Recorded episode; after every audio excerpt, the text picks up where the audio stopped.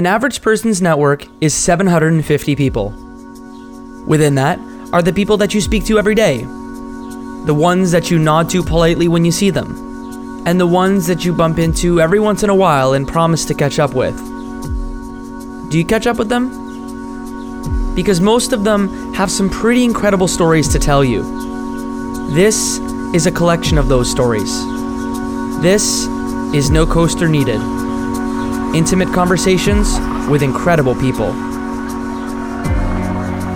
And I'll never forget when the secret police came to our apartment door uh, in the middle of the night. It was about midnight or after midnight, and they uh, took my uh, my dad away. So they arrested him.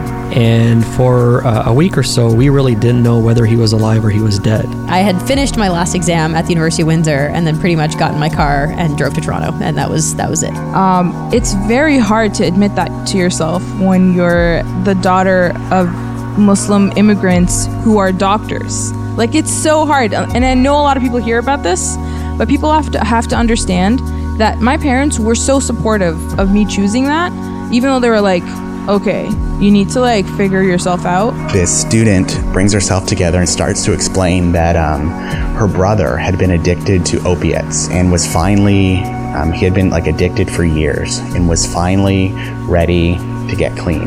I ended up collapsing in the business school, and um, and they called. My friends called 911. Uh, ambulance came and picked me up. They diagnosed it at the time as a stress-induced heart attack. I didn't find out till le- sorry years later that it was a virus that was around my chest. But at the time, it was a stress-induced heart attack.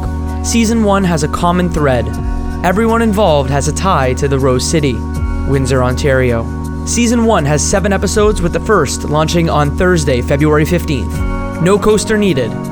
It's casual, like we're catching up at a pub and you don't even have to use a coaster. I can't wait for you to hear it.